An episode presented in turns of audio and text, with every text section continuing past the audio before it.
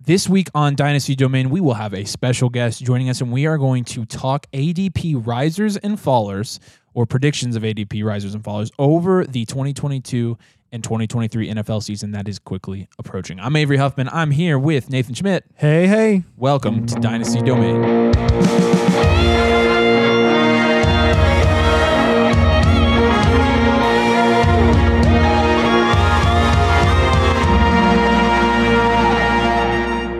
Right, we have a jam-packed episode today, so we're going to kind of go through our trade scenario of the week real quick. We'll probably forego our sleeper earlier of the week. There have been too many stupid ones, so we'll just come back and get to it next week. uh, but let's jump right into our trade scenario of the week here before we get to our guest. Um, this week's trade scenario of the week is brought to you by one and only Nathan Schmidt. So, Nathan, what we got in this trade? Yes, sir. So, um, this side, well, well, I won't even tell you who's who got what, but uh, Team A gets Devonta Smith and Sterling Shepard, so essentially Devonta Smith, and Team B gets a 2023 first, a 2023 third, and Christian Kirk. Yeah. Um, I'll say this off the bat. I think most people are going to tend to take the 23 first side because because Devonta Smith, you know, we've said he's a buy. He can only be a buy if he's undervalued in dynasty. So I think you and I are on the same page about Devonta Smith. I think the guy, obviously, who you'll hear from here in a minute, actually, who was on the other end of this trade. Um, I think he also thinks the same way we do about Devonta Smith, and he had a hard time accepting this. And I think I think for a fair reason. I think Devonta Smith is worth more than a late. Your team is very good. This is a late 23 first. I think Devonta Smith is better than the guys that you're going to get at the end of the first round next year. Still, in terms of talent, I mean Devonta Smith is a very very good talent.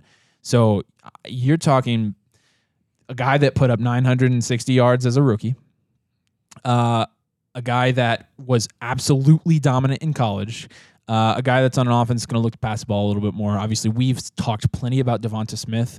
I think this is a fairly good trade for both sides. I like the Yeah. first for his team, Christian Kirk. Obviously, he's got Trevor Lawrence on his team, so that helps. Yeah, he gets the Kirk, Christian Kirk, or the Kirk and Lawrence stack, plus the first and third, which as a rebuilding team or, or a productive struggle team, he gets that draft capital. And then me having AJB paired with Devonta Smith, that really raises the floor of, of injury or not really knowing who's going to dominate the targets, though. It's going to be AJ Brown. Um, Yeah. yeah, it's it is. You're right though. I definitely am losing this trade big time according to Keep Trade Cut. Yeah. Getting I- it's equivalent. The difference is equivalent to the 201 Rhamondre Stevenson, James Conner, Renfrow, James Cook. You can throw that comp away, but Womp womp. yeah. So it, it was in my eyes, it was pretty fair for both sides. I, Yeah. I was willing to pay the price. I think for a contending team who has a you've got a lot of age on your team uh, to buy into a young receiver like that with that much upside is good.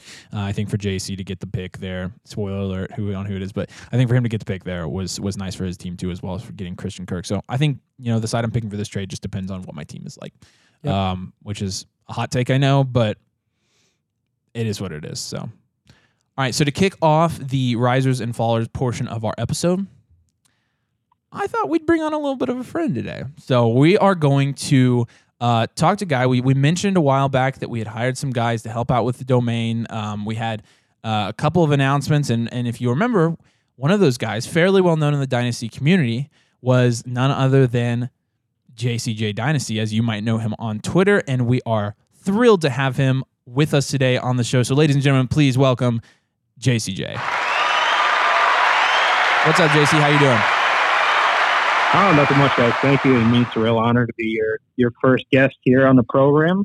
feel like it's a long time coming. You know, we've been talking a lot on messages on Sleeper and through text, and this is the first time we're actually on the phone talking together. So Yeah. a lot of fun. And it's and it's actually you know in reality it's the first time anybody's been interested enough in our show to even come on because you know for, I, at this point it's been kind of just a startup but uh, and you know on top of that we just got the technology to where we can actually Bluetooth people in. So no we appreciate you joining us and obviously you know we're looking forward to getting your stuff out there you know content wise because you know you're you know pretty well respected and we're really happy to have you on the team. So so thanks for that. I just I want to get started today um you obviously, you know, being heavy in the Devy community, being heavy, you know, in the scouting portion of Dynasty, um, you have a little bit better grasp, I would think, and I think Nathan, you would admit too, um, on how how these guys' long term outlook and and how and how they're going to play out, and just in terms of their talent level and their measurables and their college production and things like that. So I think for some of the young guys, in terms of the risers and fallers, uh, we kind of want to hear what you think. So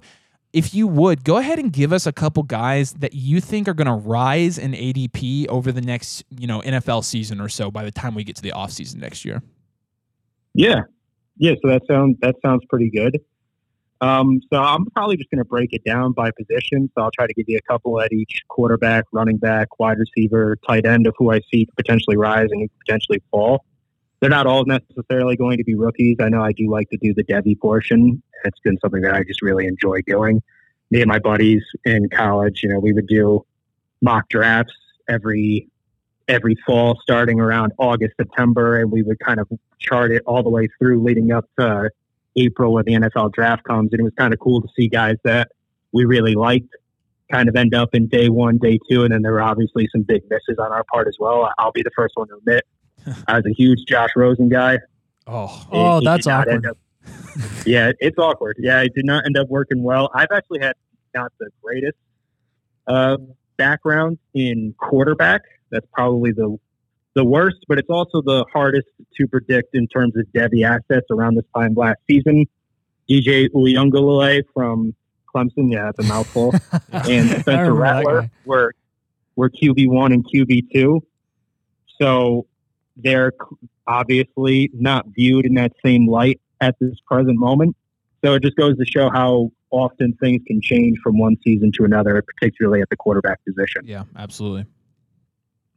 So one of the guys that I think is going to rise is a guy that I was not particularly high on in the pre-draft process, and that's uh, Pittsburgh Steelers quarterback Kenny Pickett. Yes, I love it. I'm not a particular believer in Kenny Pickett, and I'm a Steelers fan. So when I found out that they took Kenny Pickett, I was despondent. You know, tiny hands Pickett can't hold a whopper. Took him until the age of 24 to really ever actually do anything at Pitt in the ACC.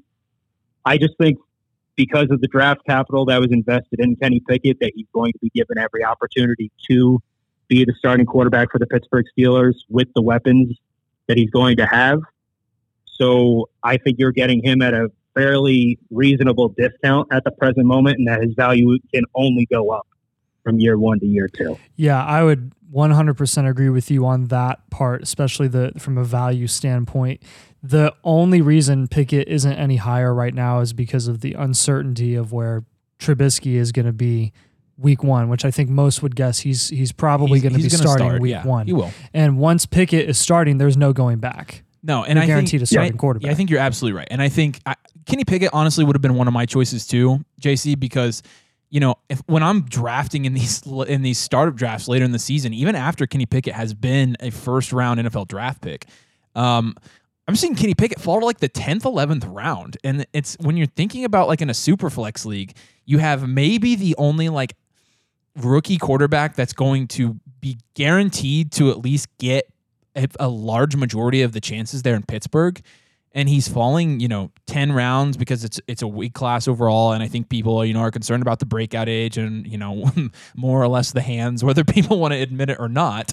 But um, for him to fall that late, I think I think to say that he's going to rise I think I think it's a great bet, honestly. Like I, I, I think I think all he has to do is get opportunities and not completely suck, and I think he's more than capable yeah, of doing that. All he has to do is not be Zach Wilson. Right. yeah. Yeah. So what's uh, another guy that I think? Oh, go go ahead. Go ahead. Good. I was just going to say another guy that I think is going to rise. I know that we've had some disagreements on this player in the past. I think Baker Mayfield's going to be a riser come after this season. Playing on the one year contract there in Carolina, he's got arguably the best supporting cast that he's had in terms of skill players with DJ Moore, Christian McCaffrey. They just traded for Laviska Shenault this afternoon. I know he hasn't really done much as a pro, but he can do interesting things where you line him up schematically. I think Baker Mayfield's got a shot. Robbie Anderson too is like a deep threat. I, you know, I think people gave up on him too quickly in Cleveland. He's gone through a lot of turmoil there, and he took a franchise that was, you know, a, a perennial dumpster fire, and he took them to a playoff game and won it on the road against their division rival in Pittsburgh. So I think Baker Mayfield is going to come out and turn some heads with a good supporting cast around him, and that he's going to end up playing himself into a pretty decent contract next next offseason. again, I think another safe bet there because you know Baker Mayfield, you can get him even after the trade, which kind of surprises me, but you can get him really cheap right now. And I think you know I think Carolina is more optimistic about what they've got in Baker Mayfield than people seem to believe because you know obviously you know the the preseason hype is one thing, but I think you're I think you kind of hit the nail on the head there with with the Browns. I mean the Browns just you're right they're a perennial just complete pile of trash. Like I mean, they just they, never really. and I know as a as, as, a Pittsburgh fan, you just love hearing me say that. But I mean, in, just in, in all reality, it doesn't it doesn't really matter how well they built their team or how well they thought they built their team. They just it just never really amounted to anything, you know, success wise until Baker Mayfield got there. So I think that's you know I think that's a, a fine pick. Who else you got, JC? So those are the only two quarterbacks that I had as buys at the present moment. For sells, my first one would be Daniel Jones. I cannot imagine a scenario to where this new front office and head coach Brian Daboll go into next offseason with Daniel Jones as the starting quarterback for the New York Giants. How dare you talk about Daniel Dimes like that? Yeah, I know. You know, and I hate. A good buddy is a Giants fan, and I remember watching the draft with him, and to see to say that his soul was sucked out of his body when they drafted him sixth overall would be an understatement. I, I this mean, is a guy that yeah. really this is a guy that really loves the NFL draft process. And if you guys remember during that draft, they traded Odell Beckham to the Cleveland Browns for the 17th overall pick. And they had two first round picks in the top 20, and it was going to be you know, potentially uh, the start of a pretty decent rebuild there with Dave Gettleman after after taking uh, Saquon Barkley in the, in that first round the, the season before. Right. So. yeah, you kind of stole our. Um, we're gonna have a short on Daniel Jones next week. Nathan and I had the exact that exact conversation today. So I mean, honestly, you just kind of you you, you stole another one from us there. I think you know. Any Nathan, any thoughts on Daniel Jones? I mean, no, uh, he's basically you're going to get to a point where Daniel Jones ends up on another on another team next year, and he's going to have a little bit of a rise in value because people are going to be like, "Oh, I believe in Daniel Jones again," and I'll just be selling the heck out of him because he's gonna. It's going to be bad. Yeah, so. I, I, absolutely think you know, talking in terms of a year. I mean, even after the season, I think he's his value is going to plummet. Yeah. So yeah. All right, who else you got, JC? My other sell is uh, Davis Mills. I unfortunately for Davis Mills, I don't think it really matters how poorly or how well he plays this this season coming up. I think with Lovie Smith being the head coach there, it's essentially he's a dead man walking, like in Green Mile. It's just they're going to have Lovie Smith out there. He's going to coach the team for a season because they weren't able to bring in candidates they actually liked and had to hire him so late in the in the off season that the Texans just really aren't going to be able to get out of their own way and that when they end up being bad overall as a team, because Lovie Smith doesn't really have a direction that he wants to take the team, that they're going to end up with a top five, top 10 pick. And when you're picking that high and you have a third round quarterback as your quarterback, unless he really, really plays extremely well, I, I can't imagine a situation to where quarterback is in the first position that they address in this draft. Yeah, I, I I mean, are you saying that the the Houston Texans aren't a class act organization, JC? well, we know what they did with Deshaun, you know, unfortunately. yeah, that's kind of what I was getting to. Uh, yeah, I, I, I, again, I think that's another just completely 100% yeah, solid. Yeah, pick. they have no sense of loyalty for a third round quarterback no. that they got last second because Deshaun all of a sudden was out for the entire season. So look for them to get a better quarterback, upgrade significantly, and is in a massive rebuild next season. Yeah, I, I, definitely would be very cautious. I think they draft a quarterback next year too. So uh, whether they draft a running back, obviously, is a big discussion right now with Dameon Pierce, but uh, TBD on that one. All right, who else? Jason? We're getting there. Yeah, I know. Oh gosh. oh no. So, some young guns to buy at the running back position I'm going to go with two second round, uh, a second round pick from this draft in Kenneth Walker. I believe on trusty keep trade cut, he's dropped down to running back 17 because of the lack of preseason buzz of him after the hernia surgery. Yep. I think he's right around Cam Akers on that list. And if I could go ahead and offer Cam Akers or yeah, offer Cam Akers to get a Kenneth Walker share, I'd be doing that in a heartbeat.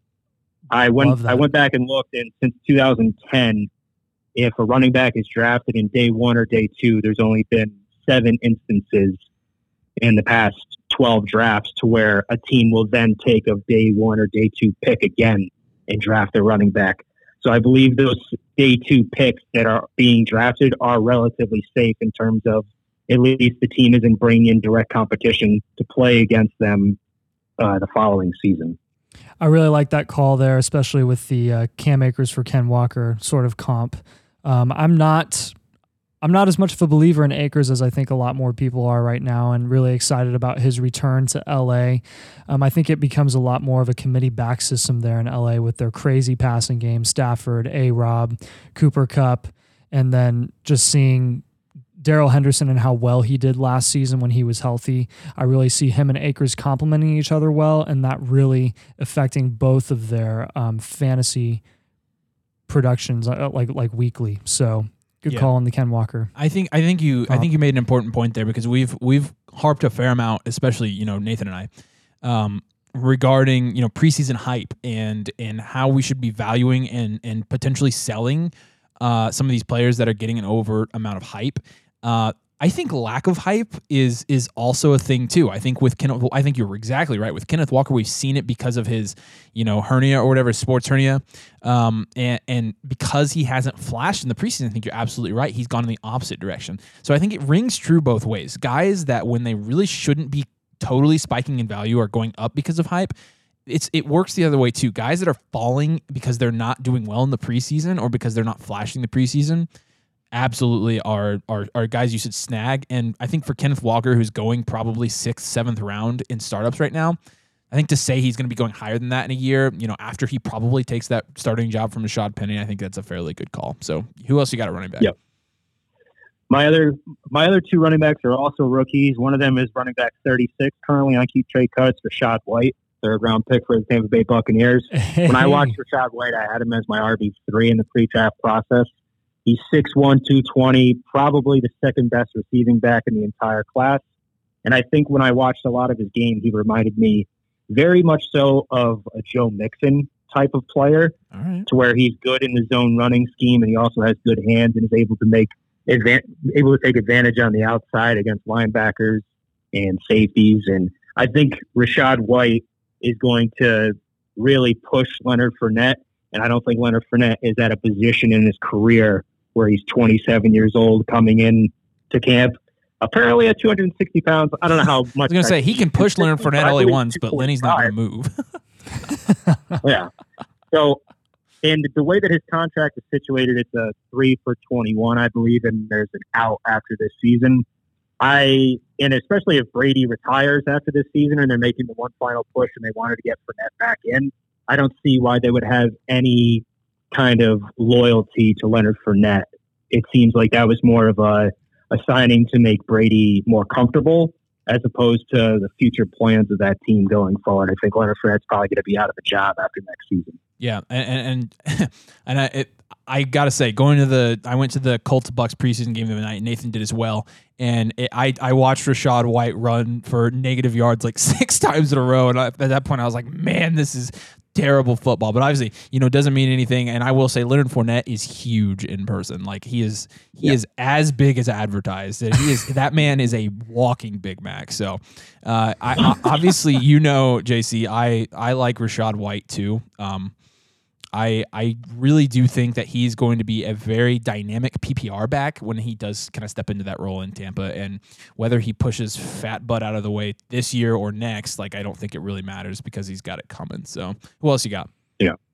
My final one is RB60 currently on Keep Trade Cut. He's actually listed behind another running back on his own depth chart. It's Jerome Ford. Jerome Ford, I believe, is going to end up being the backup running back to Nick Chubb after the 2022 season, to where they're probably going to let Kareem Hunt walk or cut him or trade him or do whatever they're going to do with Kareem Hunt. And D'Ernest Johnson played a pretty good portion of this past weekend's preseason game. Typically, if a running back is getting a ton of work in this last preseason game, it's a fairly good indicator that they're probably going to be cut D'Ernest Johnson rates as one of the worst athletic profiles of any running back currently in the NFL. He ran a 4.85 40, and that's the whole reason why he wasn't actually drafted by a team, and he played in the AAF on the Orlando Apollos, I think is the team name. Oh, that's a killer team. Uh, simply put, Jerome Ford is way more talented than D'Ernest Johnson, and I think he's made it abundantly clear because he didn't even have to dress for the final preseason game. Yeah, I was going to ask: Are you concerned that he's not getting you know as many preseason reps as as as some might have figured? I mean, I think I think some people assumed as soon as Kareem Hunt asked for a trade that he'd be traded, but as we know, you can ask the Browns for a trade and they'll literally tell you to screw off. So, are, are any concern with you know the lack of snaps so far for for Ford there? I'm not particularly concerned because the first game that they played in the preseason, where they played the Jaguars, Jerome Ford was featured pretty heavily, and they saw what he could do. He scored a rushing touchdown and a receiving touchdown. I think at that point, he just had more pop, more athleticism, more flash than than D'Ernest Johnson, and I think they've they've pretty much seen all they need to see in practice to know that he's probably the future complementary back to Nick Chubb. Yeah, I I I can see that too. I I, I, think that's a fairly good option. That's a guy that's not a lot of people are thinking about. So, no, so I, not one I would have snagged there, but definitely plausible. Because where's he going in startup drafts? Do you know? I think I grabbed him most recently in a startup around the 21st round. Yeah, I mean that's nothing. That is decent. I mean that's a yeah, that's a great dart throw in, in those rounds, and, and it was funny. Like rookie drafts, a couple of the rookie drafts that I had, he's been a fourth round pick. So again, it's it's very little capital for a guy who potentially is going to be the backup running back in Cleveland where they run the ball an awful lot. Right, right. Uh, yeah, you got any uh, running back fallers? Uh, some sells I think we've hit on, or at least alluded to a couple of them. Cam Akers is a big sell for me. He's already injured in the preseason.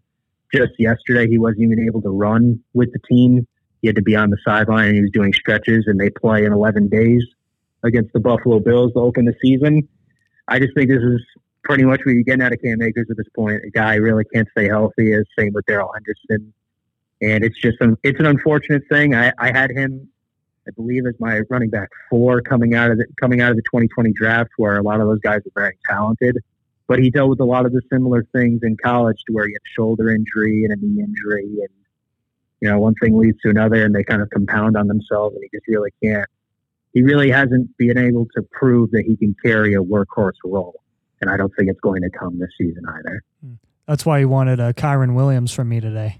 I see now. that is correct. Kyren Williams, I'm very high on because I think I he's actually a guy that I probably would put in the buy section as well because I think that they value the fact that he's good catching the ball out of the backfield. The Rams have been in the bottom five the last three seasons in target share to running backs, and they really haven't had a running back be able to be you know, proficient in the passing game since Todd Gurley left. Yeah. And I think that's a part of the passing game that Sean McVay values. And I think Kyren Williams is definitely fitting the mold in that respect to where he kind of takes on that James White kind of role for the Rams that McVay kind of wants to to implement in their offense as well. Yeah, I I again. I, I think I see that too. I yeah, think, and we had Kyren in one of our uh, episodes. Actually, in our sleeper episode, we had yep. him as one of our picks. So yeah. Um, yep. All right, are we on to receivers now? I got two more sells at running back. I mean, we okay, alluded to the one, Dameon Pierce. I think he's a screaming sell if you're doing dynasty even remotely right. Yes, he would be somebody that you're shipping out of your roster and getting back a nice a nice little piece. I mean, if somebody's going to give you a 23 first, I would sprint. I would sprint the card in. yes. Um, I I don't think that is probably likely, but again, him and Kenneth Walker. Kenneth Walker's RB seventeen on keep trade cut. Dameon Pierce is RB twenty. That is so insane. they're being valued roughly around the same. I'm not saying you could go to the Kenneth Walker owner and trade him Dameon Pierce straight up, but I would go to him and maybe offer like a second and like a depth player, maybe like a Josh Palmer or something like that, and I think you could probably get the job done. Yeah, and and you saw it in one of our leagues. I mean, even getting Chase Claypool in a second round pick, I'm like thrilled that I got that. Like, I mean. Yep. It, it's, I mean, do you really think, you know, and obviously Chase Claypool guy, not a lot of guys are high on, but, but with tons of potential and and and screaming by because he's being rated so low. But with Dameon Pierce, I mean, a month ago you would you wouldn't have thought he'd even be worth that much. And a guy that has you know that little draft capital. Um, a guy that's on an organization that you know, like we mentioned earlier, not the best organization, and and they're probably not going to be tied to him long term, anyways. For him to be peaking out at val- in value because of you know. Uh, a handful of preseason carries. I, I think I think you're right. I think it screams. You know, he's. I don't see him going near where he's going in startup drafts even this week. So, who else you got? The last one, you know, unfortunate news for him yesterday. I hope I hope he's okay. Is Brian Robinson. Uh, again, if you're doing dynasty even remotely close to right in rookie drafts, you were getting him in the early to mid to even late third round of rookie drafts. And I think at this point, he's definitely worth more than a third round pick. And he's a guy that I would definitely flip for whatever reason, the Commanders, their draft strategy just doesn't really make much sense to me. They they went out and drafted Jahan Dotson, who I know Nathan's very high on. I think he's a, he's a talented receiver. I don't have an issue with them taking him. I, I have an issue with them spending a first round pick on a receiver and then paying Jerry McLaurin twenty three million dollars a year for three years. Sure. I don't think that's a particularly sound investment with draft capital. Second round, they took a defensive tackle, and they've already spent four first round picks in recent years on defensive linemen. So again, that's just another another pick that I don't really see the logic behind. And now they also went out and paid J.D. McKissic to come back to be the passing down back, and they just spent a third round pick on Antonio Gibson two seasons ago, and now they just went out and spent a third round pick.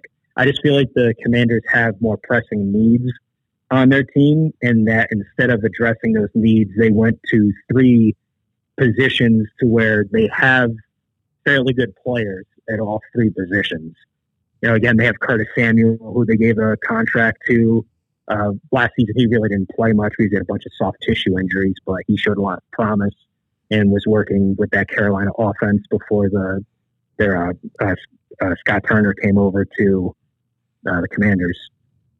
So I, I just don't really see how it makes much sense to to spend the capital on Brian Robinson, and I just don't think he's in a great situation to succeed long term.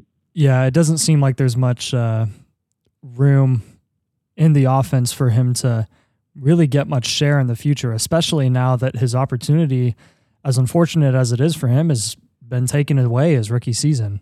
Yeah, for, for the most part, I mean, because Antonio Gibson shot him in the Antonio butt. Gibson shot him in the butt, so he literally can't run probably until like October. I don't know. November. They seem optimistic about that, but even then, like, I mean, I, and JC, tell me if I'm wrong here, but like, wasn't I mean, don't you think Antonio Gibson, just as a ta- like just pure talent, and even you know as an athlete is is superior to Brian Robinson in that way, anyways.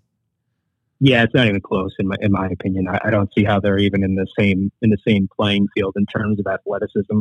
Brian Robinson was a fifth year senior at Alabama before he became anything of note. And you can make the argument that he played with a talented depth chart there. But Antonio Gibson is a guy that played receiver coming out of Memphis. He had 77 career carries at Memphis and then came to, you know, Washington as a rookie and kind of took over a little bit. You know, his rookie his rookie season was highlighted by that big time Thanksgiving game against the Cowboys, and then last season I believe he had seven touchdowns, over a thousand yards, and was the had the fourth most carries in the NFL. So I, I just think he really hasn't done much to kind of prove that he can't handle the workload. I guess the fumbles are the only real concern that you have about Antonio Gibson, but I can you can make the argument that he's still getting used to the running back position. He's only played it for two years. Yeah. Yeah. And he's a guy that can just do it all on the field. You can really count on him to be that X factor receiver, runner, sort of uh, I don't want to go as far as saying Nyheim Hines, but he has that pass catching ability, obviously. Oh, and yeah. if he, he ends up, yeah, I know. Yeah. And if he ends up leaving the commies, which I guess is some worst case scenario that people are thinking, he goes to greener pastures and ends up in a better position, anyways. So I don't really see how you can lose with Gibson, as he has very little wear and tear, very little touches in college and and now um, in his career, and he he's chilling, in my opinion. Yeah, I, yep. I, I think I agree. All right, who you got next for us? All right, we'll move over to the wide receiver position. I got a couple of guys that are buys here. Two of them are rookies. One of them's a second year player. I'll start with the second year player first. This guy, for surprisingly, I've gone out and tried to buy him in a couple of in a couple of leagues, and unfortunately, whenever you go after a guy that's kind of buried on the bench and he's like the sixth or seventh receiver, if you go and ask for just that guy, the price is immediately going to go up. You almost have to go after that guy as a throw in or something in a bigger deal. They got the receiver I'm talking about is Nico Collins. Who Avery Um, called Nico it. Collins. Yeah, Yeah, I knew, I knew that's who you were going to say. that's funny. Yeah, yeah. Nico Collins, I, I really liked coming coming out of the draft process. He's 6'4", 220, really good vertical, has the ability to box out players in the red zone. Unfortunately, he just really didn't have a ton to work with uh, last season, and I believe he, he dealt with some with some injuries.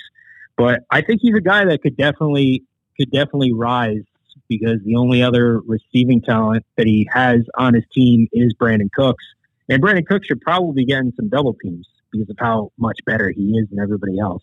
So I think Nico Collins is going to have an opportunity to where he could kind of take a Michael Pittman like Michael Pittman like rise coming into year two.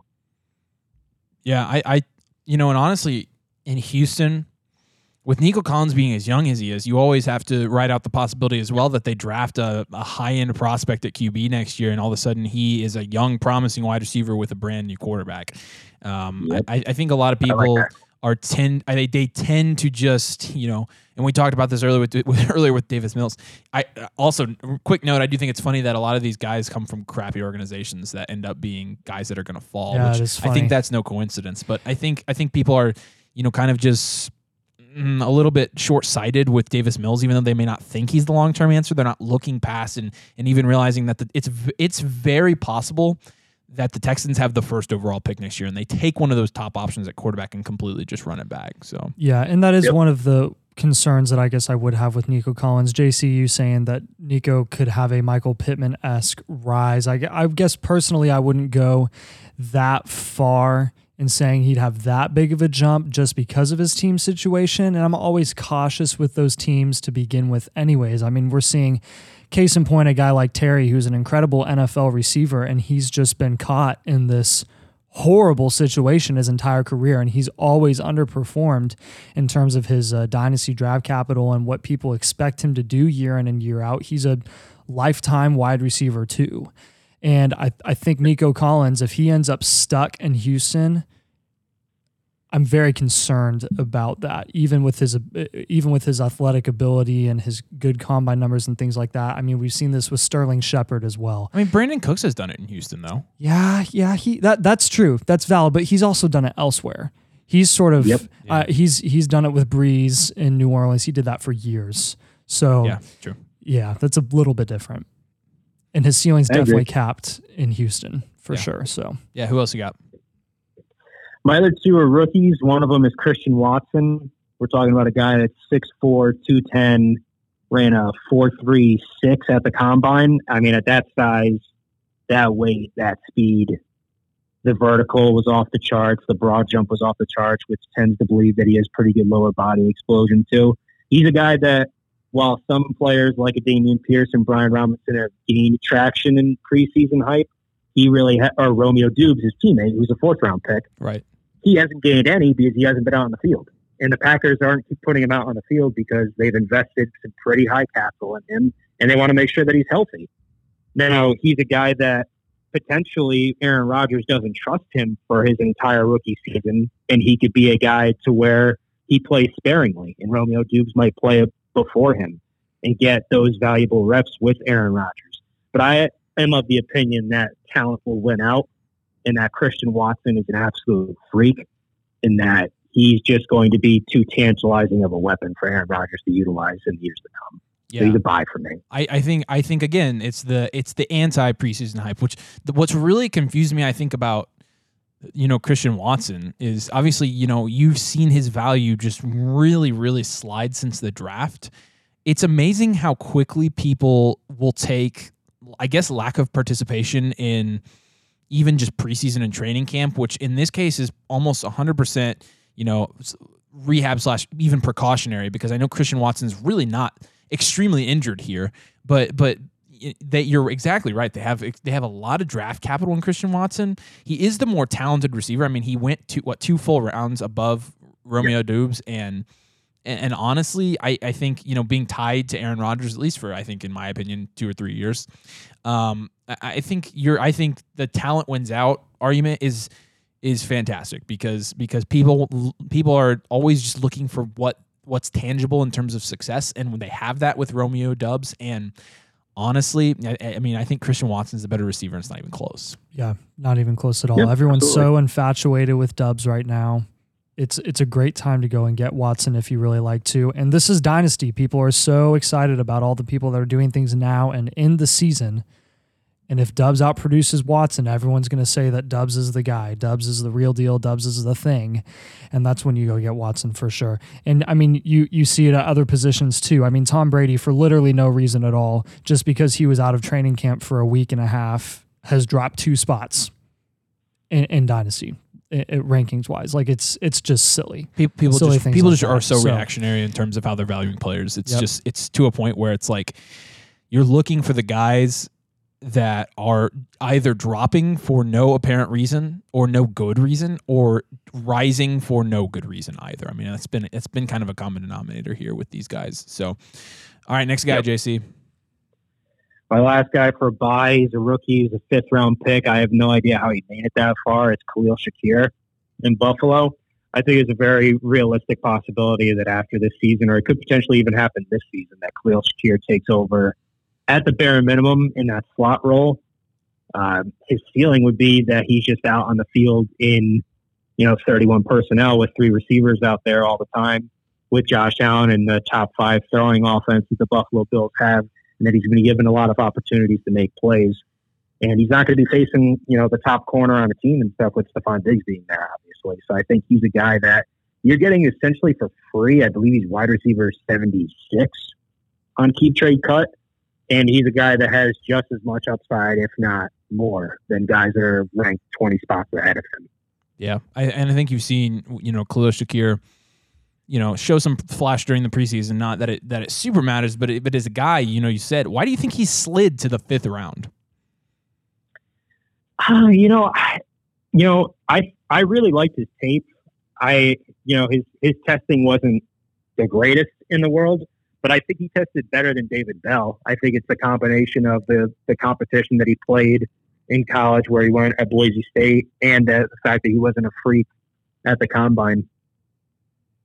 Yeah, I, I, I tend to agree with you there. I, especially like I said with him with him going so cheap. I mean, those rookie wide receivers too. You know, even and I'm sure I think you have maybe another one, but you, with with rookie wide receivers and their value, I mean, they tend to have very insulated value in dynasty fantasy football. I mean, I, yeah. I wouldn't expect guys like Jameson Williams to come out and do something spectacular this year, um, par- partially because you know his situation with the Lions and there being a lot of uh, target hungry people there with, with even Swift and Hockenson. Um, but also in part because he's recovering from an injury and he's obviously not going to be probably at full health the whole season.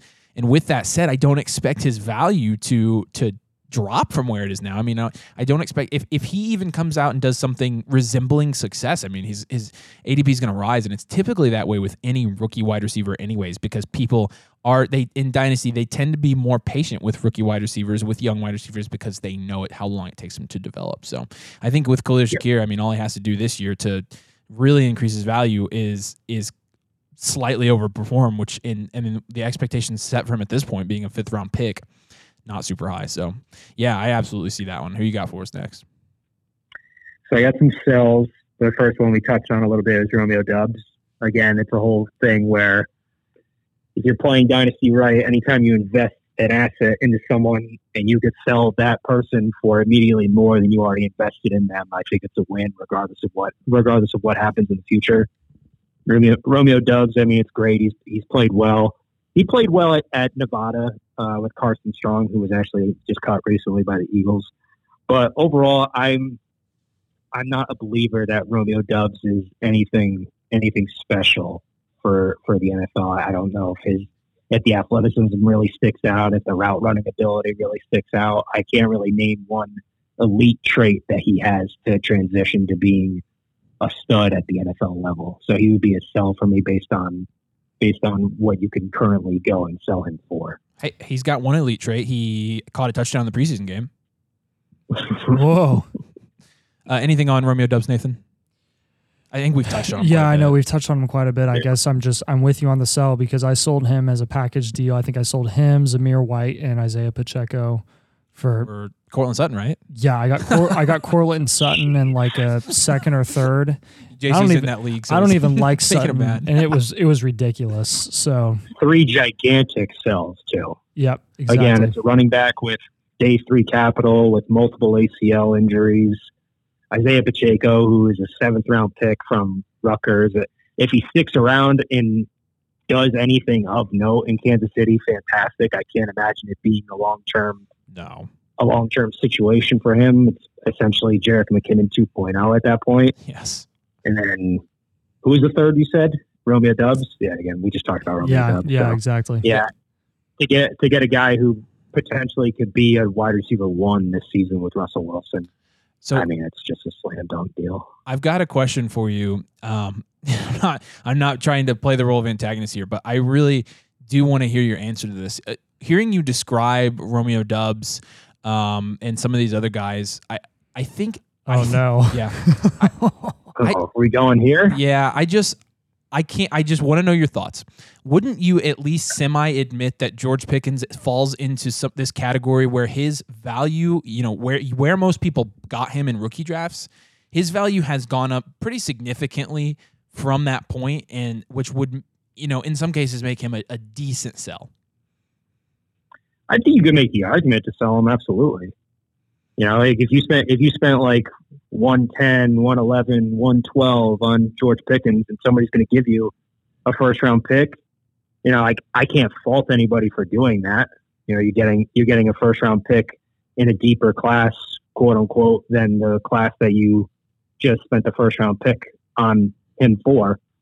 You know, I wouldn't do that just because I think his measurables and his breakout age and there's multiple other factors that kind of give the prelude that he's going to be an elite talent in the NFL. So I would hold on to him personally, but I can't fault anybody for, for trading him. No, and I think you said Especially something. with a lot of analysts saying that the 2023 class is a much more talented class. Yeah. If you could take that asset and parlay it to, you know, a deeper class, I wouldn't blame anybody. No, that's a good answer. And I just what made me, you know, think of that is you you said something that rings true all the time in dynasty and that's that if you can acquire somebody at a price and you can you can sell them for a significant amount more than that especially in cases like this where we've just gone through the training camp portion of the NFL season I think it's absolutely advantageous no matter where you are so I, I just I was just I just was going to play with your heartstrings there a little bit because I know mm-hmm. I know you have more personal I thought we were going- I thought we were going down a different avenue there for a yeah, the, second. the James Cook Avenue. yeah. I don't even Yeah. want, I don't I even thought want we- to talk We're about not- it. I'm really proud of you, by the way, for not putting James Cook as a as an ADP riser here. Like yes, you, very. I could have. I could have. You know, we could talk about James Cook. No, no, No, no. We're I good. don't. We're good. We don't want to talk about him. Um, I gave you a different Bills rookie. yeah, th- I You liked that. have liked Every, actually, was everybody, good. everybody he's given us, like I think, are You're guys fine. Yeah. that either I would have picked or B that are good picks that I'm not smart enough to think of. Yeah. So, No, that's true. so yeah. Uh, who's your next guy, JC? This one might hurt some people. I'm going to go with, uh, and this is a guy that I really loved coming out of the NFL draft last season, and I believe he was a late one in dynasty leagues, maybe an early two in the Elijah Moore range. It's Rashod Bateman. ah. I think for the workload that he's going to get as the second option in a Lamar Jackson led offense, I don't know if I can pay the price for that it takes to get Rashod Bateman. So I think I would rather just pass on him altogether, or I would try to deal for him in that somebody in a similar range to him, like a Devonta Smith, like a Chris Olave, like a Garrett Wilson, like an Elijah Moore, like a Diontae Johnson, somebody like that that I think that their workload is a little more secure. Um, I just think the, the Ravens are going to get back to doing what the Ravens do best, which is run the ball. And they work the tight ends. And I think that unfortunately, I, I can't envision Rashod Bateman getting the target share that Hollywood Brown got last season, like 154 targets or, or something to that extent, which is the top 10 target, targets in the NFL. I just don't see that in Rashod Bateman's range of outcomes. I think he's being valued at that. Yeah, I think you hit the nail on the head there, JC. I think Bateman has already risen so much in value because of the absence of Marquise Brown in Baltimore that I just I can't get behind c- compared to all the guys that are being ranked very closely around him. I just don't think he has as high of a ceiling as guys like Devonta Smith. Even heck, yep. gosh, even Chris Olave. Heck, Diontae Johnson is now wide receiver 25 because he signed yep. a big contract or well, two year deal with Pittsburgh. So now that means he sucks. I, I can't get behind that at all. Do we? St- I think we still have him ranked as a wide receiver one. I mean, yeah, he's he's fringe, you know, yeah, wide receiver 12, 13. Yeah. But I think with Bateman, I want to ask you. We had a short come out a couple weeks ago where uh, it was when Simon was still around, Rip Simon. But um, when he was still here, we had a short come out and we were debating between who we would be taking in Dynasty. Uh, between Treylon Burks and Rashod Bateman. So, uh, who are you taking, and why is it Treylon Burks? it's Treylon Burks. I think it's a it's a decent argument because you're talking about two offenses that are run first offenses, so the the opportunities are going to be limited. I would make the argument that Treylon Burks is immediately the best pass catcher that steps on the field for the Titans. Yes. Whereas I don't think the Ravens view Rashod Bateman as their best option. I think Mark Andrews is that. Yep. And I think that's how they've schemed up their offense. Yeah. So I think you're from a sure volume perspective that Treylon Burks offers more, not only in workload, but also in athleticism and overall talent. Yeah, I think so too. You got any more wide receivers for us? My last one's KJ Osborn as a sell. Huh. People are trying to talk about Kevin O'Connell coming over and, you know, he's going to utilize a lot of three wide receiver sets and that KJ Osborn is going to somehow take a massive spike in dynasty value. I, I just don't see it, really. Uh, we're talking about a wide receiver three on a team that has Justin Jefferson. And if we just saw what happened with this team that Kevin O'Connell came over from, the number one target is absolutely – saturated in targets. The only thing that's different about the Vikings is that their third best receiver isn't Van Jefferson or Van Jefferson caliber. It's Dalvin Cook coming out of that. And they also have Irv Smith at tight end, who is a young up and coming tight end that had a lot of promise before he tore his ACL yes. last season, and we never really got to see him take that next step. I think Irv Smith is involved as a receiver out wide, and I just don't really see the overall upside of KJ Osborn. I think there's a very good possibility that Adam Thielen moves on in the next year or two, and that the Vikings spend high capital on another receiver to pair up with Justin Jefferson if Kevin O'Connell is to take this offense in the direction that the Los Angeles Rams play in. Something similar to Elijah Moore being a top 35 pick in last year's draft, and then they go out and spend a top 10 pick on Garrett Wilson, or the Falcons drafted Kyle Pitts fourth overall and then they go ahead and take Drake London eighth. I think it's something that you're going to probably see from the Vikings and take this offense to hopefully the next level with Kirk Cousins and Kevin O'Connell calling the shots. Yeah, that's I, I like that call there, and I really think it, it's interesting to see that Osborn didn't really have a consistent takeoff last season until Thielen got hurt. Like literally to the week, he didn't go off until Thielen got hurt in week 13, and that just to me shows that they they trust Thielen more, who's a 31 year old wide receiver who's aging and definitely on the decline, over a 24 year old receiver who they clearly they, they don't think he is as talented as a guy like Thielen is. So I would be with you there that they're probably going to get a better second option once Thielen is out of there. Yeah, and I, I admittedly I didn't see this one coming. I'm, I mean, I don't remember where he's going in startup drafts, but it's not overly high. Um, I guess I hadn't thought about them drafting another weapon, but when thinking, going through and thinking about like the Vikings team needs, I think it's definitely plausible because, you know, with Thielen on his way out and Jefferson being as dominant as he is, I think they will need somebody to complement him that is more of a talent than KJ Osborn is. So I do think, I do think that KJ Osborn, I don't know, like I'm not comfortable starting him week to week, I guess. And I think people are picking him up based on his potential or based on what they think he could end up being. And I think you're right. If they end up drafting receiver, that completely yeah. thwarts that plan. Yeah, they draft him based off of the assumption that Thielen will probably not play the entire season due to injury, which is merited. Yeah, but in long, but long, term and dynasty yeah. again, this is dynasty. This isn't redraft. So, yeah, I would just make the argument: what's KJ Osborn's ceiling? That he's Van Jefferson in his offense? Like yeah. that just doesn't really get me excited. Dang. Now I don't like KJ Osborn anymore. Thanks a lot. um, all right, tight ends.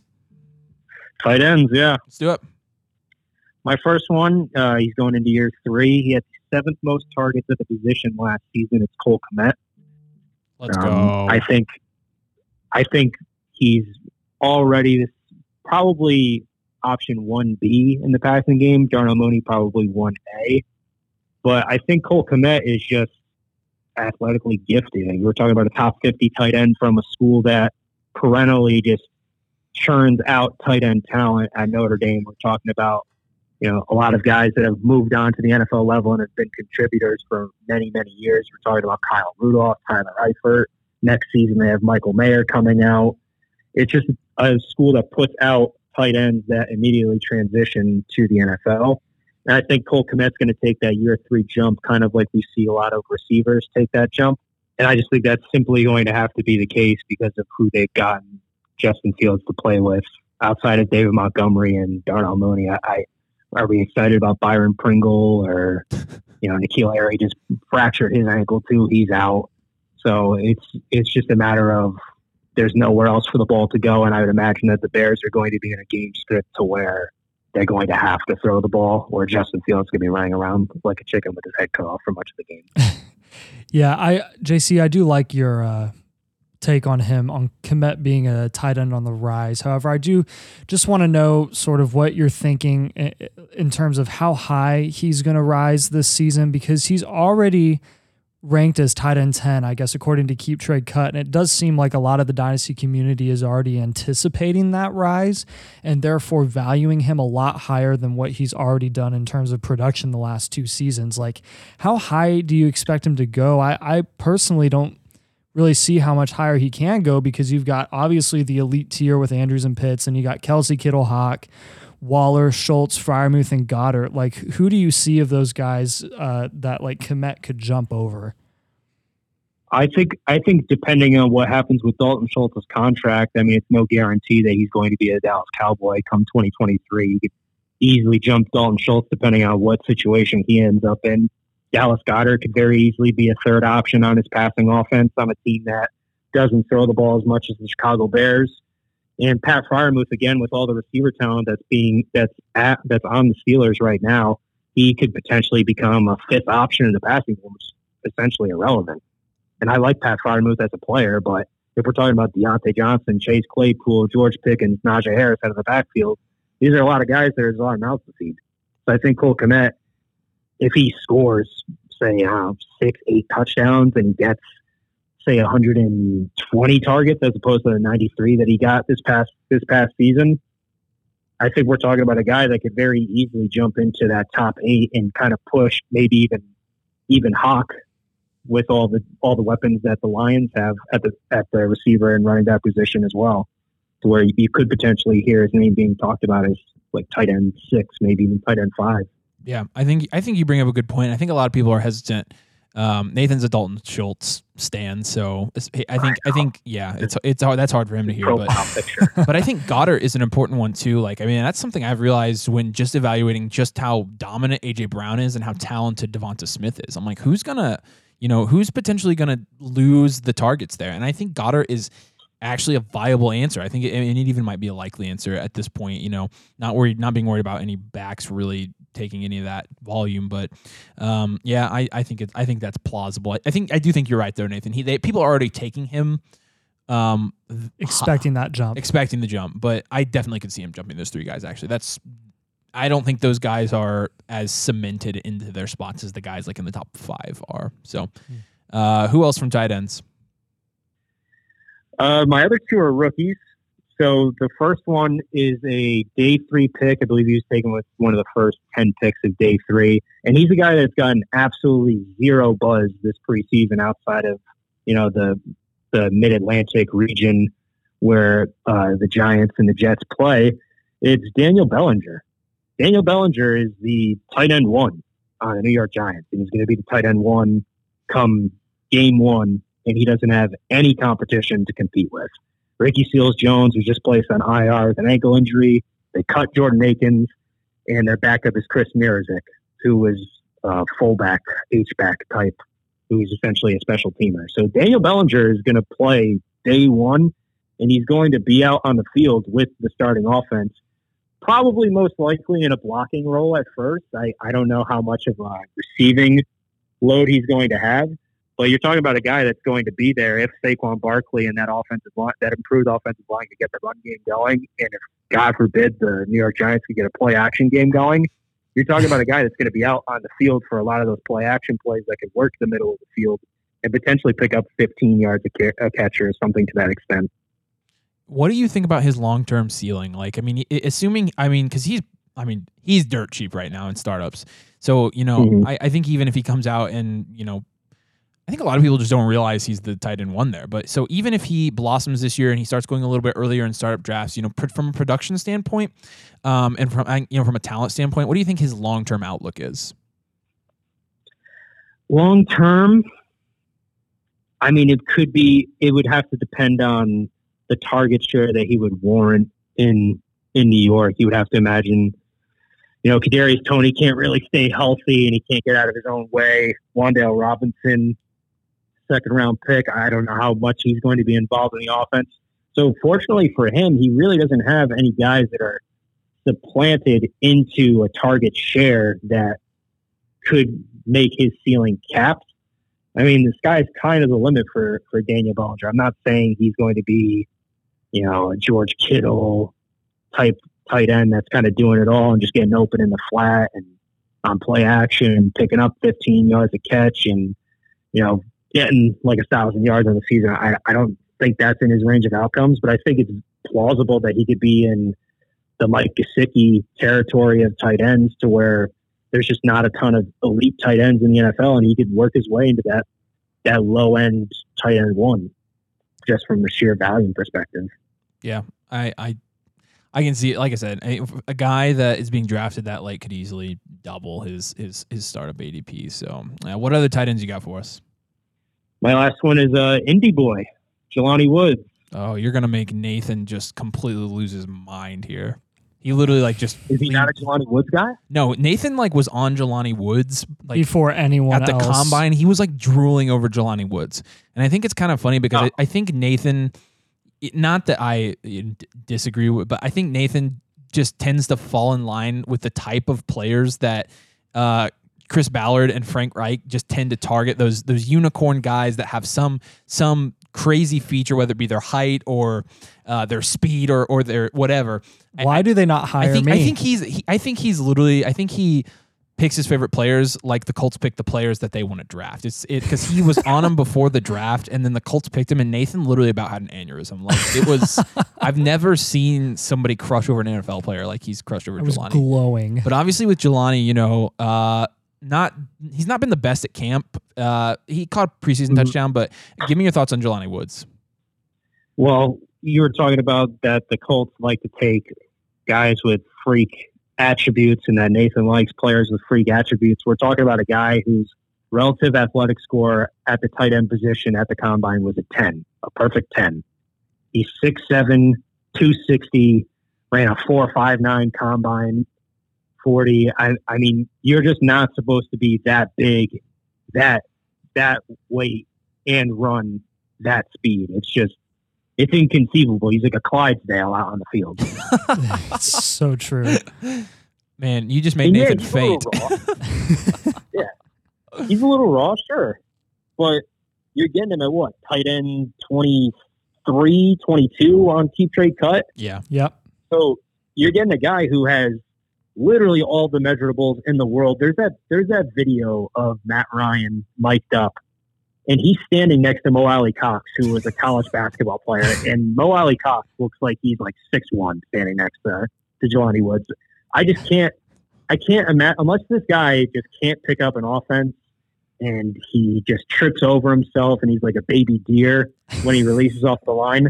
I don't see how they don't immediately utilize him in the red zone I don't know. His blocking might be might be a potential issue that he'll have to work on.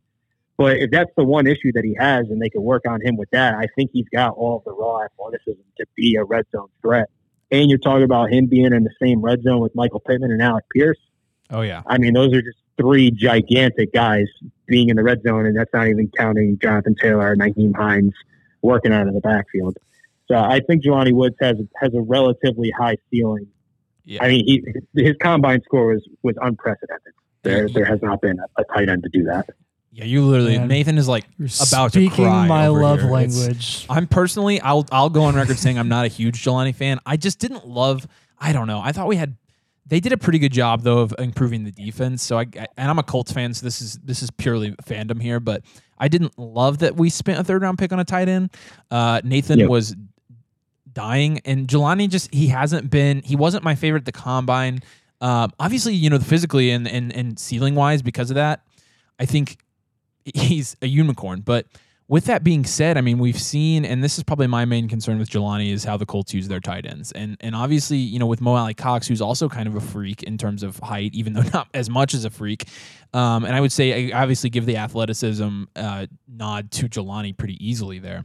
Um, I just, I'm concerned about, you know, the fantasy relevance of the Colts tight ends with Frank Reich as head coach. Um, I do think while Jelani has a pretty high ceiling and he's pretty raw, um, I wonder if he's going to be able to get the amount of targets, to get uh, the amount of red zone targets and touchdowns to where he actually even can step into uh, being an elite fantasy tight end production wise, regardless of, of all of his physical traits. Yeah, so I, I get the concerns with with Indy's tendencies and the way they use tight ends, but also they've never really had any draft capital invested in their top tight ends. Like Jack Doyle was undrafted, Mo Alie-Cox was undrafted, and there's only so much elite talent you can get from guys that have zero investment whatsoever. Mo Alie-Cox is talk about raw. He literally played basketball and basketball alone until they signed him Yeah, on their roster. VCU, those teams And are crazy. Yeah, dude, I remember him on VCU. He was a boss. Um, but like he he had 45 targets last season, and, and they like that's a pretty big deal for a guy who has at this point he has like four years of football experience, all professional. If you can get a guy like Jelani who's drafted in the third round, who's already bigger than Mo Alie, more athletic ability than Mo Alie, has football experience already. If you can like, I can easily see those targets more than doubling. They'd have, but they, They- ha- they'd have they- to more than double though. Like Uh, forty-five. yeah, they'd have yeah. to get to like. no, they'd have to get to exactly. They'd have to get to ninety. But that's the thing is, I think it's possible now that you actually have that draft capital investment in a guy with the measurables that Jelani has. It's possible. It definitely Yep. is. Well, keep your keep your pants on over there. All right. Uh, Here's the beautiful thing about about tight end, though. I just want to touch on real quick. Outside of Kyle Pitts and T.J. Hockenson, who were top ten picks at tight end, you're talking about Darren Waller, sixth round pick, Mark Andrews, third round pick, George Kittle, fifth round pick, Kelce, third round pick, Yep. Goedert, second round pick, Freiermuth, second round pick, Schultz, fourth round pick, Gesicki, second, Kmet, second. These tight end is a complete and utter crapshoot in terms of Yep. who becomes an elite tight end and who doesn't. So if you're going to take, especially in tight end premium leagues, Jelani Woods is the kind of guy that that the athletic profile of this guy has literally never been seen in the NFL. There has not been a guy that's come to the NFL that has been as athletically gifted as Jelani Woods. Those are the kind of guys you want to take shots on, especially at the tight end position. I just think that's the kind that's those are the kind of guys you want to buy low on. And if they suck, they suck. But most of the tight ends don't really pan out. And outside of the top six, seven, eight, you know, what are they really giving you in terms of points per game? It's not really that much. sure. Yeah. It's it, at that point, it's a dart throw, and it's a cheap dart throw. So I get that definitely is valid too. Uh, all right. Uh, you got some tight end followers here. So I got two rookies and then a guy that's been in the league for probably what five, six years, I think. Maybe it's five. First one, I'll just say it's Evan Engram. I'm selling Engram. I, Stone hands himself. yeah, but if you if the fact that he, and he's playing for Doug Pederson, who utilizes the tight end in his scheme, I would go ahead and sell him for whatever you could get for him. Bag of chips, I don't know, a Netflix membership, something like that. I just, I don't want any part of Evan Engram. I, I think he died about three years ago in terms of fantasy relevance. Yeah, I think you're right. So you cut out there for a second, but we got the idea. You know, it, it's it, yeah. There, there's not much more to say about that. Who else you got? So the other two are rookies. The first one on Keep Trade Cut, he's being valued at tight end 12, and that's Trey McBride. I Wow. I can't get behind the fact that he's being valued at tight end 12. Oh yeah, that- Where that's he- high. That's very high. Yeah. And he's playing behind Zach Ertz, who just signed a three year deal. And Zach Ertz just had the what the third most receptions in the NFL among among tight ends. Yep. And he played for Arizona for I, I think nine or ten weeks or something like that last season. Yep. He wasn't even there the entire year. I think Zach Ertz has multiple years of relevancy left as a tight end in the NFL. So if you're valuing Trey McBride at tight end 12 right now, I don't really see how much further he can rise. So at that point, I think you're selling him already at his peak before he even sets foot on the NFL field. And that's it's interesting to me because I would think, you know, I just don't see his value falling a lot from here to next year. Like even if it doesn't go up, I just think that at this point it's baked into his value that he's going to sit behind Zach Ertz for probably at least three years. Uh, best case scenario, two years, I think. And Zach Ertz is completely capable. So the one thing, the one thing that kind of concerns me about that with Trey McBride, if he actually does amount to something, because I think the talent is there. I think he's, I think he's a very fundamental tight end, and I think he's, he could become something. But I think his value is a little bit insulated just because people are expecting him to um, to be behind Ertz for a year, and and they're not expecting him to start yet. I think at that point though, he should be probably top 18, Well, we have him, I think, at sixteen. not top 12. he's yeah, I think 16 is great, but so. I think that's valid. yeah, 12 is still I do get that it's a bit too high because you could even see him declining a little bit when people are so infatuated with Ertz and how awesome he is and forgot how good he was and then that results in McBride dropping more and then you can go back and get him and get him for cheaper. I think So- I think it'll be interesting to see what his career trajectory is. But all right, last guy, JC, who you got?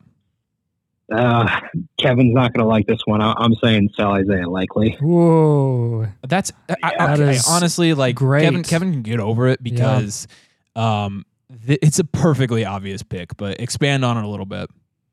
Yeah, I I mean, again, we've touched on it a couple of times. If you're investing any kind of capital into a player and you can immediately get more capital back and really nothing has changed, he hasn't even stepped on the field in a regular season game, I think you kind of owe it to yourself as a dynasty manager to go ahead and do it.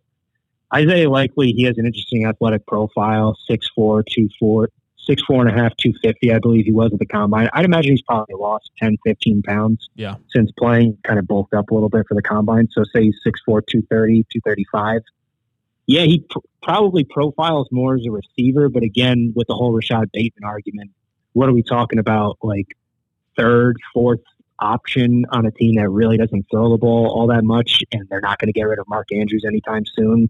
And they also drafted a tight end, Charlie Kolar, in the same round, I believe five or ten picks before Isaiah Likely. Yes. So, I, you know, just because he caught what eight for 100. 100 and eight for 100 in a touchdown against Arizona in the preseason, I'd be selling him all day long based off of that. He might not even be the best rookie tight end in Baltimore. Yeah. I mean, I mean, I, have, I had Charlie Kolar ranked higher, and I, you know, watching them at the combine, like I actually was pretty impressed with Isaiah Likely.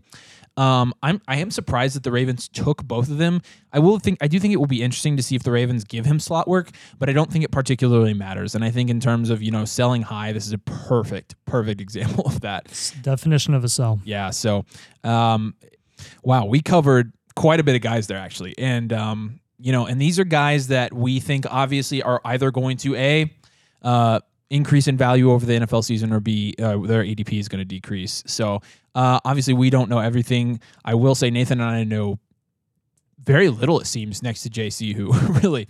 I mean, if you, if you can't tell just from listening, he knows his stuff. Uh, JC is gonna he's gonna join us a, a little bit more often here as we uh, kind of let Simon be a free bird in college, and, and he's obviously got a uh, a full schedule. JC's obviously a guy that you can tell from the interview knows his stuff. Uh, we look forward to having him back on. But JC, um, we really appreciate you joining us, man, and um, we look forward to having you back on. We look forward to ha- getting you involved, and thanks for the work you put in for this episode, man. Thank you. Yeah, absolutely. Thank you guys a lot for having me. If everybody listening, if you want to go ahead and follow me on Twitter at JCJ Dynasty. You know, I try to I try to post a Devy player uh, once a day, just especially with college football season gearing up. You know, I'm trying to put a face to some of the draft capital that you guys are trading for in your dynasty leagues. I just posted one about uh, Josh Downs before uh, North Carolina played this past weekend. I believe he had nine for 78 and, and two touchdowns. So he's already off a hot start. Probably going to be a late first round pick, maybe an early second round pick in the 2023 rookie draft that you guys should be having. So yeah, if you go ahead and follow me over there, it'd be great. Yeah, and we can confirm. Uh, obviously, he's a he's a domain person, but he's a really good Twitter follow. His Twitter's awesome, very informative. So, hey, thanks again, JC. We'll see you soon. Thank you guys very much. Thanks for having me. All right. So that's going to kind of wrap up uh, today's episode. Like I said, shots in the dark. We. You're an idiot. Nathan started dancing. We don't know. We don't know for sure that these guys are going to go up, go down. But honestly, this is this is one episode where we can default to other people's logic because they were all his picks, and we kind of just were conversing with him. So people can't call us complete idiots after this, which would be a nice will be a nice change for once. Actually, we just people can roast JC, and he'll he'll uh, quickly figure out that you step into the DD realm, you can get roasted pretty quickly. So uh, we have quite a bit of stuff going on. Still, make sure you're on YouTube following us or subscribing to us at Dynasty Domain. We have weekly shorts coming out. We've got three more this week that you're going to like, uh, including Nathan and I sparring over uh, DeAndre Hopkins. So that was fun. Blast. Um, yeah. Uh, make sure you're going there and checking out our videos. Um, leagues are closed. The NFL season is coming up next week, guys. Next week, we are going to have our week one NFL preview. The season is coming up fast. As always, we appreciate you listening. This has been Dynasty Domain.